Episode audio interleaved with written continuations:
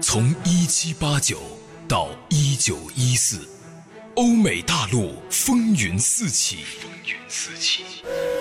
第二次工业革命，法国大革命，德意志帝国成立，拿破仑的雄起与幻灭。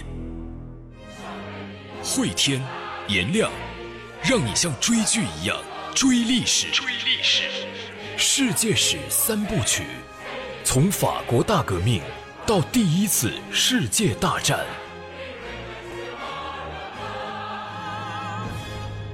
悲惨世界，各位好，我是颜亮，我是慧天。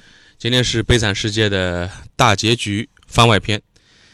呃，我们下面就要进入到战争与和平的部分啊。世界史三部曲预计会在两百四十集以上，所有订阅了这个专辑的朋友。都可以听到这完整的两百四十多集，每周一、三、五、七四次更新。那接下来我们就要进战争与和平的剧情了。本来今天其实挺高兴的啊，因为大结局了嘛，三部曲的第一部曲终结了，而且我们预先埋的一些点，我们设计的这个结尾的彩蛋啊，我跟惠博士辩论也好，吵架也好，埋的这些包袱都响了，大家也都给我们在点赞，我们其实。真挺高兴的，但是有一件事情让我们今天完全高兴不起来啊！这个事儿我们待会儿再说。先给大家来回顾一下这个剧情。首先，很多朋友感兴趣的最后一集大结局，那个尾巴彩蛋啊，就是两个德意志年轻人出现，嗯，然后皮埃尔出现。原著是终结在那首诗，对墓园当中那首诗念完之后就该结束了。这个彩蛋呢？呃，也是承上启下的一个串联呢。我跟惠博士在讲《悲惨世界》之初就开始构思怎么来串联了。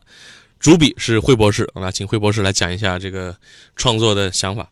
啊，当时创作的想法嘛，也就是想把呃两个了不起的作家，两个非常神奇的时空，两个都彪炳史册的文字序列。搞一个串联，嗯，就这么个想法。再一方面呢，咱们也知道，一八四零年代本身就是欧洲大变革的时代啊。共产党宣言就是一八四八年写的，一八四零年代的大革命，某种程度上也是一八三二年那一次送葬引发的大规模镇压的逻辑必然结果。一八三二年那时候，人们送拉马克将军入殓，还是接雷。按照以前的模式，结果遭遇到了靠积累起家的反动政府的血腥镇压。这雄辩的说明了一个道理嘛：以往的旧道路已经走不通了。那既然走不通了，我们就得有新的道路。诚然，积累还是要有的，革命还是要有的，但是就不会在原来的频道上。所以，一八三二年的那次革命确实是。引发了一个非常重要的连锁反应，直接也定义了当代的全球历史吧，全球现代史吧。所以我是想把一八四零年的那种跌宕起伏，也把历史背景揉进去。谁能最好的代表一八四零年的那种跌宕起伏呢？谁？或者是 两个大胡子嘛？就是嘛。然后也把皮埃尔顺其自然的引出了场，也让马吕斯这样对杰磊做了一个。回顾吧，是的，闪回啊。再一个呢，我们知道原著当中啊是有冉阿让对马吕斯的交代的，就是说你要去做生意，你要去西班牙。那么书里后来没有写，接着镜头一闪，就是十年以后也没再写马吕斯。但我们想想啊，这么一个很简单、simple、naive 又天真又幼稚的巨婴，你给他十年时间打拼，你去做买卖、出国、跟人联系。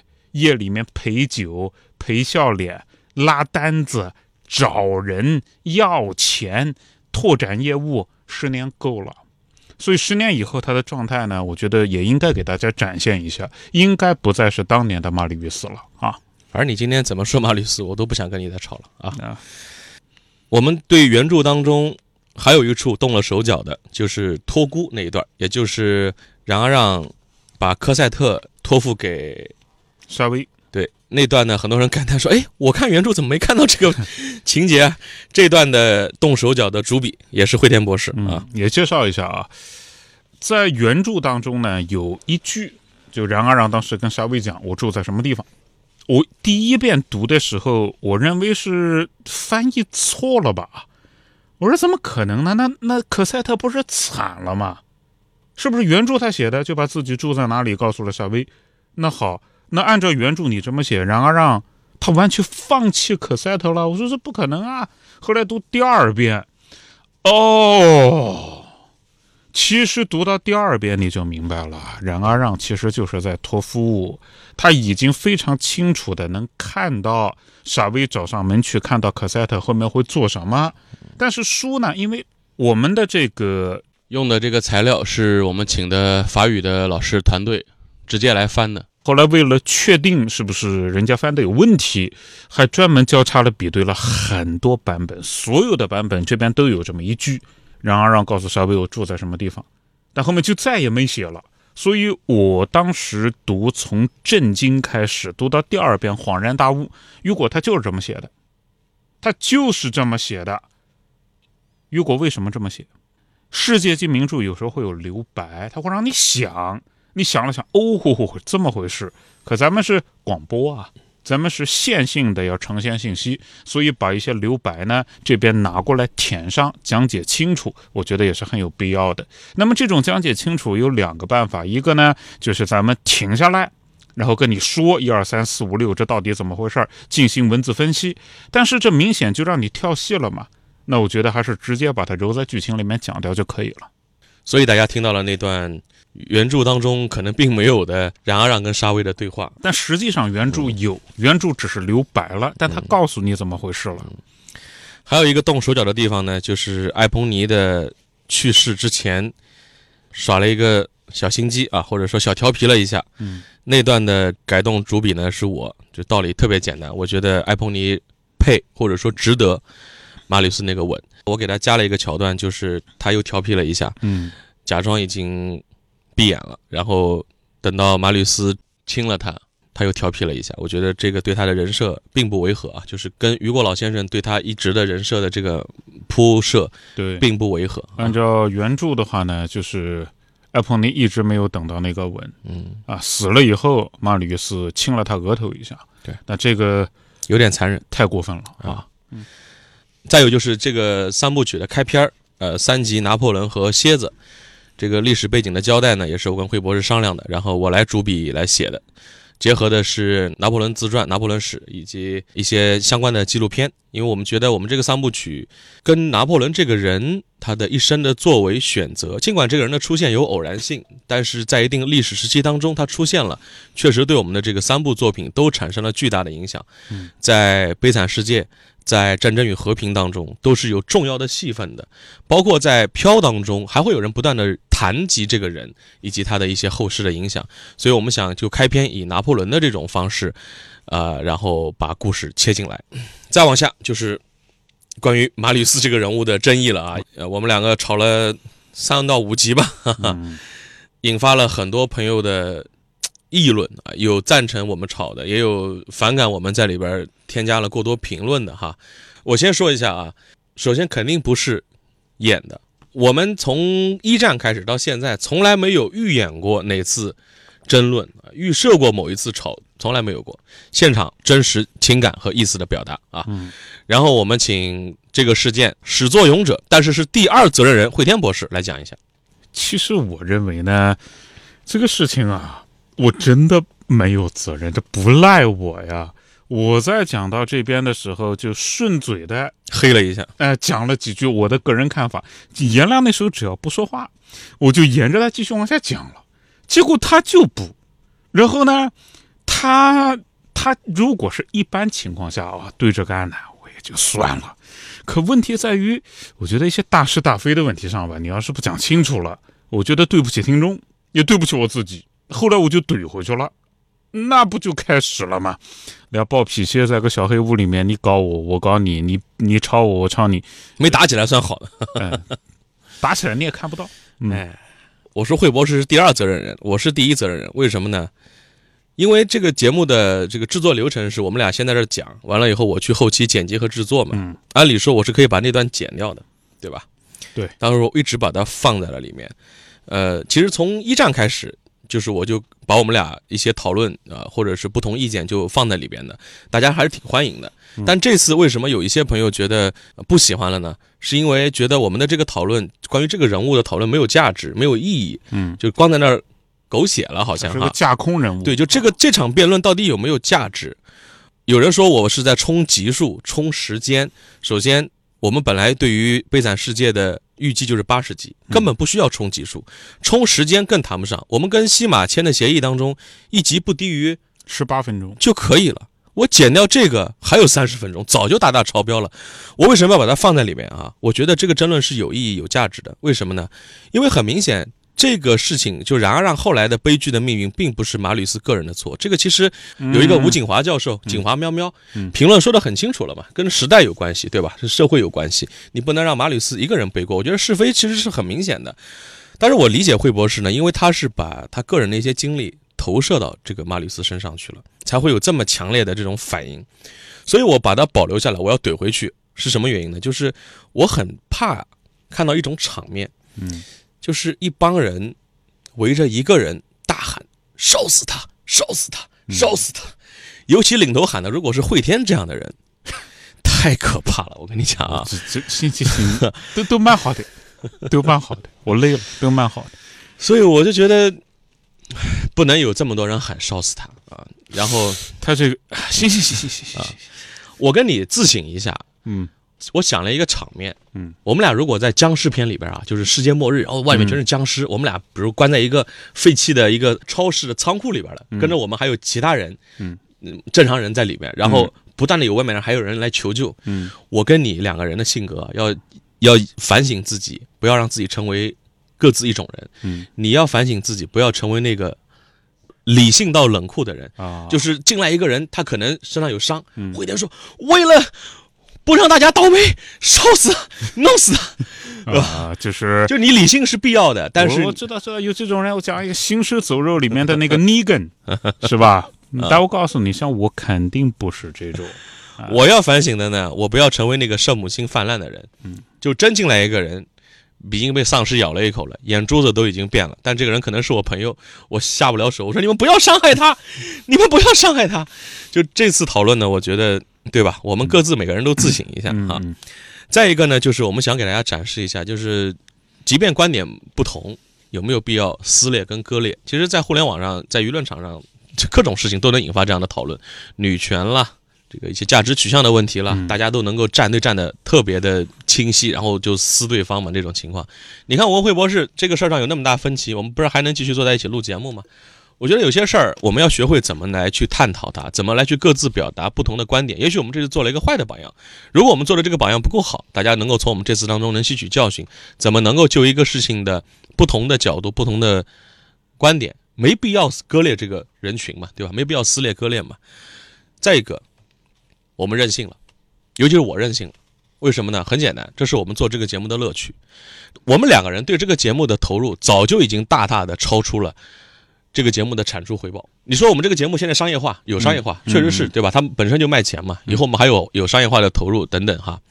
但是我们早就已超出了这个节目的那点回报的巨大的精力投入在这个节目当中了。惠博士讲的时候，每次啊，这个在小黑屋里边就是就一会儿学泰纳迪，一会儿学沙威，一会儿就是他已经亢奋的不行，然后完全代入。这个时候，我劝大家就是，你不要既享受了惠天的这个全情投入，然后又抱怨他有时候会代入的过分，这个其实很难拿捏的。一样的道理，如果你感受到了我在这个音乐上的配乐上的用心，我有时候会选一段音乐，惠天是看到的，我在这选三个小时，听了三个小时音乐，没选中，这集不做，明天再来。嗯我绝不会就是充个数找一个音乐往里面一填。你既然就是享受了，或者说感知到了我们对这个节目的用心，你也要容忍我们有时候小小的这种情绪或者任性的表达，因为这个不光对我们来讲，这个节目是不只是一个商业化的一个音频产品，而是我们把更多的个人的情绪表达都投射在这个节目里边了，所以希望大家多多的包涵哈。嗯呃，这里也说一下开头讲的那个，为什么我们俩今天这个情绪都不太高。呃，说到这个，对于一档节目，我们把它做成自己想要留在这个世界上的一个东西，这件事情，呃，我跟慧天有一共同的一个好朋友，河海大学商学院的陈刚教授。我跟陈刚教授今年开始也在喜马拉雅上合作了一档节目，叫《人文通识》。我就特别后悔，我找老陈合作这个节目合作晚了。今年春节过后，然后我跟陈刚教授在西马上开了一档节目，叫《陈刚的人文通识》，尔东陈钢铁的钢。陈教授今年六十五岁了。呃，我跟他讲，我说你自己写的论文可能别人也看不懂啊。他其他作品，他的亲戚朋友什么的也在帮他，自己也在整理。我说你表达也也很好，然后你讲的又那么有趣，为什么不开一档音频节目呢？于是呢，今年我们就给他在西马上开了一档节目，叫《陈刚的人文通识》第一季。本来这个人文通识我们规划了八季，从人物篇讲到城市篇，讲到格物篇。再讲艺术、品牌故事，等等等等，每季至少一百集，第一季一百四十集已经录制完成了。我说老陈，你看你跟我们一样哈，我们也在这个世界上留了一个留了一个作品嘛，对吧？也会让很多人了解你，喜欢你的思想。但是我们录这个节目的时候是二零二零年五月二十七号晚上的九点零三分，老陈呢现在人躺在医院里边，就在前一天脑溢血。然后呢，这个状态不是很好，我们希望他能够早日康复。所以呢，因为慧天跟老陈也很熟，嗯，呃，慧博士在河海大学做客座教授，也是老陈的引荐。我跟陈教授呢是类似于师生、朋友、父子的关系，所以呢，老陈躺在那儿，我们俩今天心情都不太好。我们在想啊，或者我在想啊，这个人不在，但是能留一个声音，哎，这是我和颜亮一开始录节目时候的初衷啊。但是万万没想到，怎么现在是这个老陈现在还在在靠他自己了哈。我们录这个节目五月二十七号，他还有希望哈。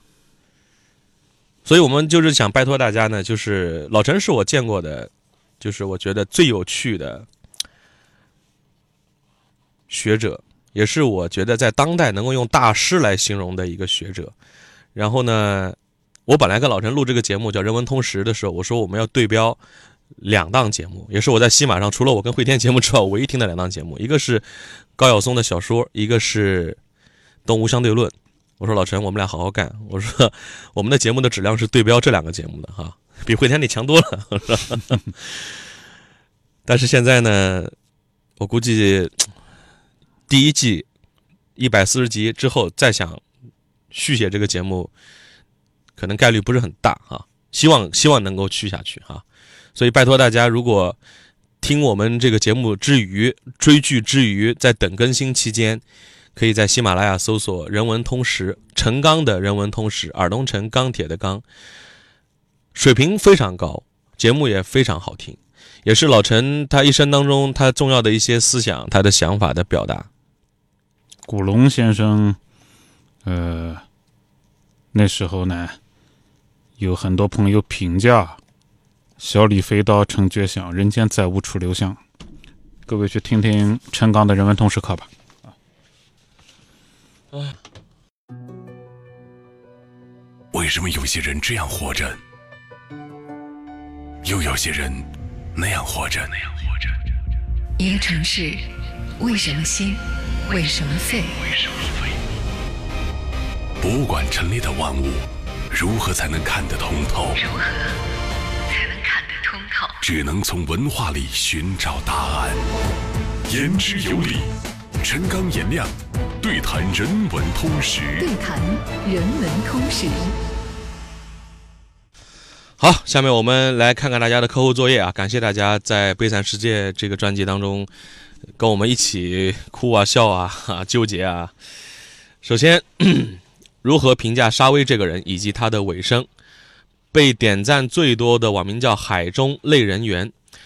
呃，他说，接了一幕让沙威真实的看到了推翻旧秩序的可能。虽然沙威之前接触的都是底层人民，知道人间疾苦，但是接触的都是直白的穷人善恶，没有触及精神撞击。而街垒里边那些年轻人为了新秩序而献出生命，一生在较劲的冉阿让，也成为他的精神导师。一切一切都摧毁了他内心的既有的非黑即白的善恶秩序。一个人原有的信念被解构和否定，必将走向虚无。不能接受自己否定自己和对自我的阳气，如果做不到圆满，那就毁灭。这都非常符合他的人设。沙威选择了后者，停留在了自自我创设的高光时刻，说的非常好。嗯，我们再来看到安徒生啊，他说我没读过原著，依据两位的讲述，沙威是一个对于秩序有很深执念的人，同时也是一个洁身自好的人，很自负的人。这么多年对于冉阿让穷追不舍，是因为他认定冉阿让穷凶极恶。而且社会秩序正义不允许被破坏，但是就在那两天，街垒里头，他看到了青年人的言行，他们的理想，看到了冉阿让一次一次的善举，肯定有很大的震撼嘛。就是沙威愿意为之舍命的政府以及秩序，同样有许多人为了打破它而舍命。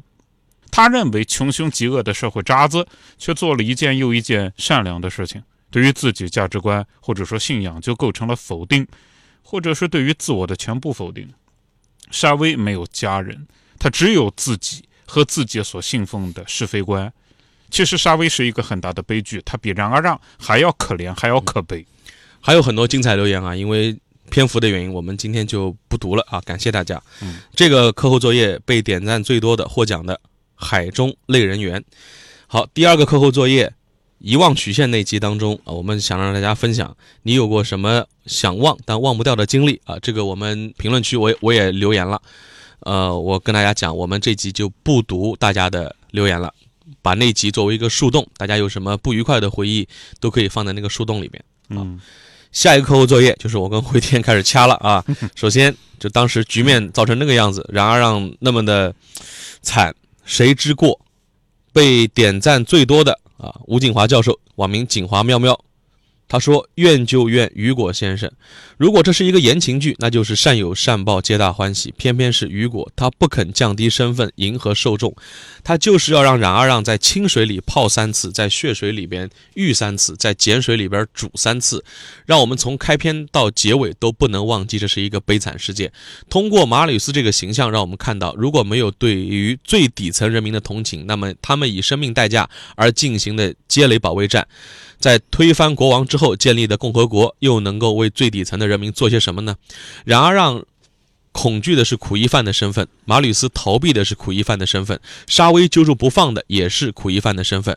如果法律依然高举所谓的正义之盾，践踏普通人民，那么冉阿让的悲惨命运就不会结束。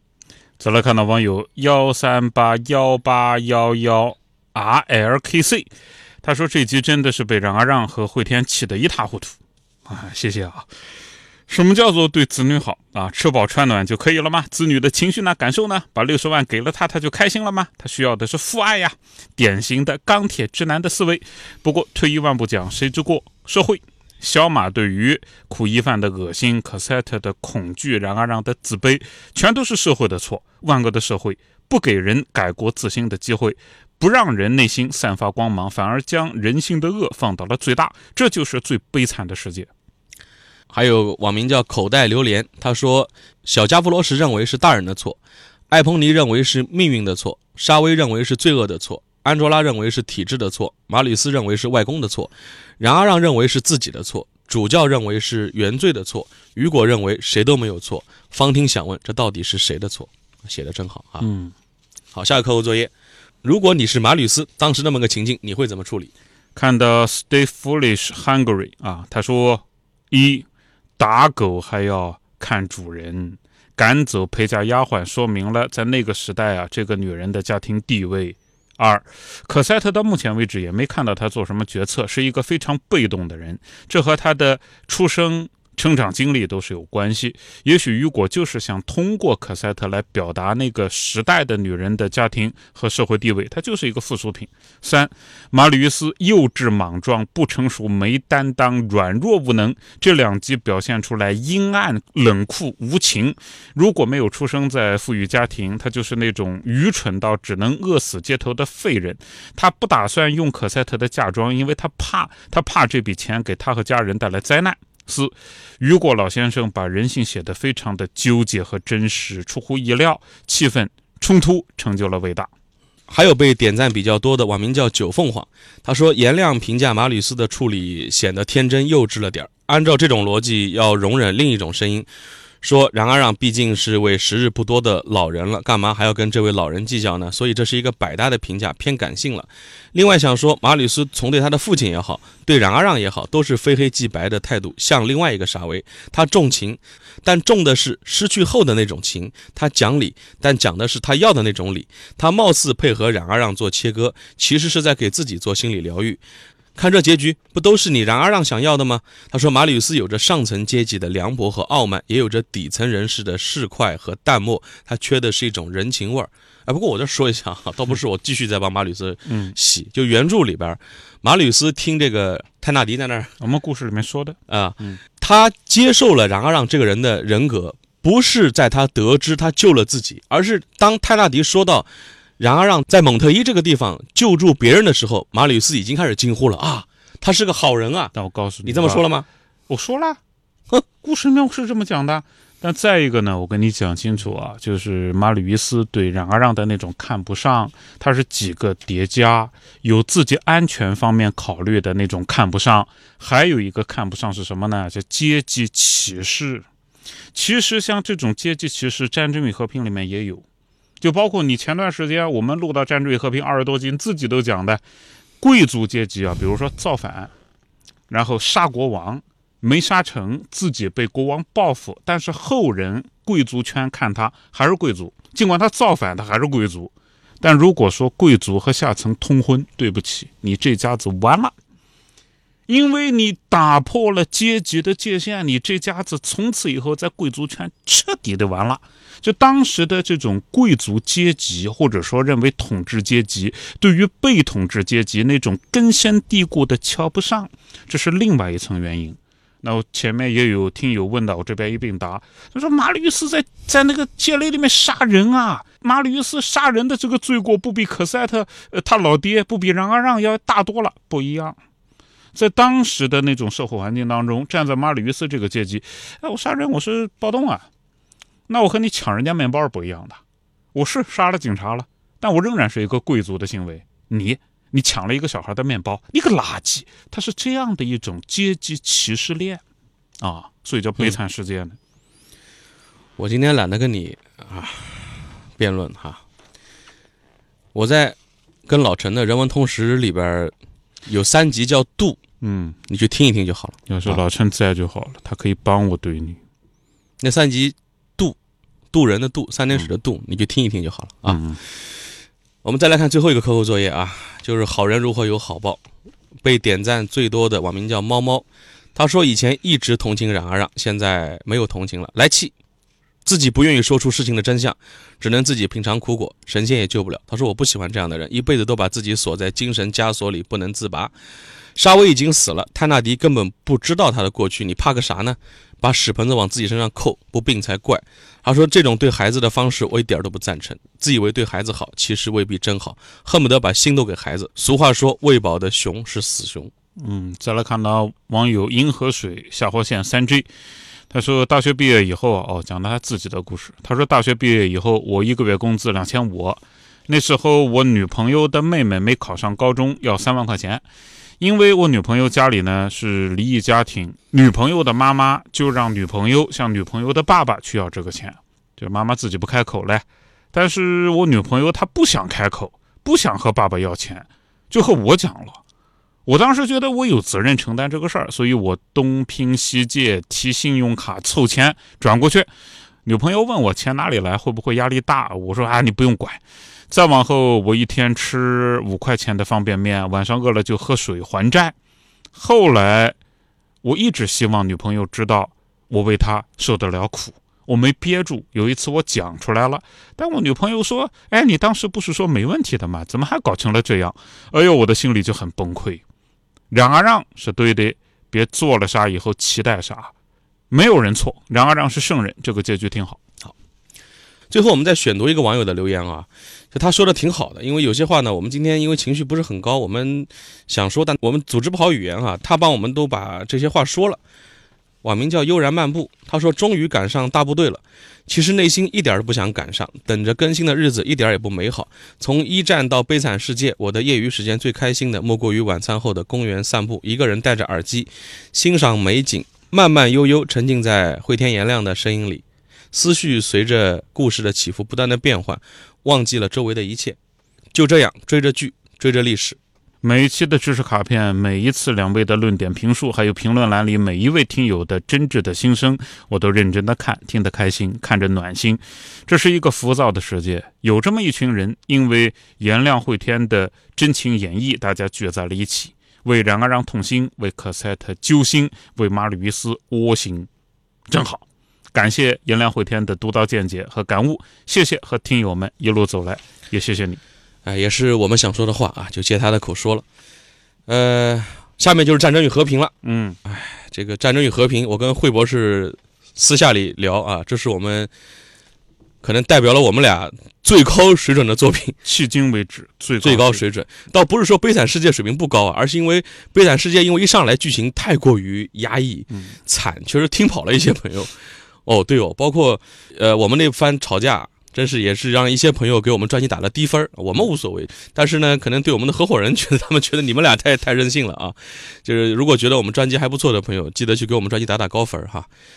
悲惨世界上来有点苦，也有些朋友给我们打了低分，也跑了啊。战争与和平上来就是出喜剧啊，相信我们，我们说的是肯定是喜剧，肯定不会让你听得压抑，代表了我们的播讲和制作的最高水平。如果上帝会写作，写出来就是战争与和平，而我们是把这一篇神作真正表达出来的时候，发现自己也是神清气爽的。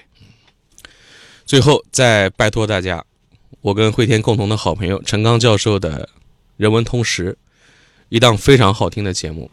陈教授是我接触过在当代能称为大师的为数不多的人。这个世界上教授有很多，大师不多。陈教授呢？之前，呃，我和颜亮都认为啊，他算是一个开篇一百四十集第一季。嗯，现在看呢，呃，应该是绝唱了。现在身体还在抢救。对，但是以后你要说录节目，那真的是，很困难了。所以，呃，希望大家多多转发。听了之后，如果觉得好，多多转发给更多人，能够听到陈教授的思想。你去听，绝对不会后悔。我跟慧天联名。强力推荐，全免费。这档节目会永久的免费，在喜马拉雅上。我和杨亮做私人背书。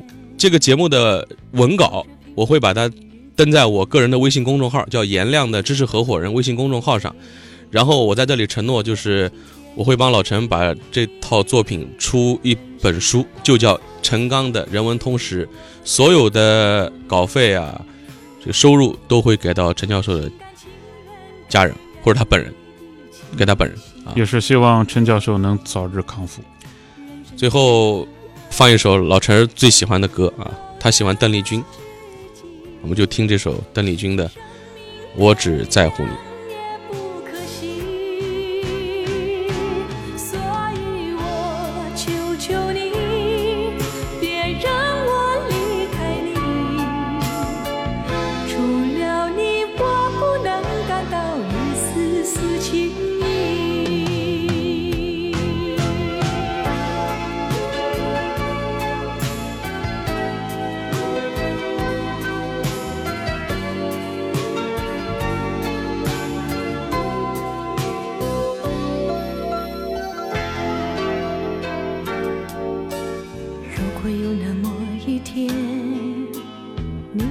想要离去我会迷失我自己。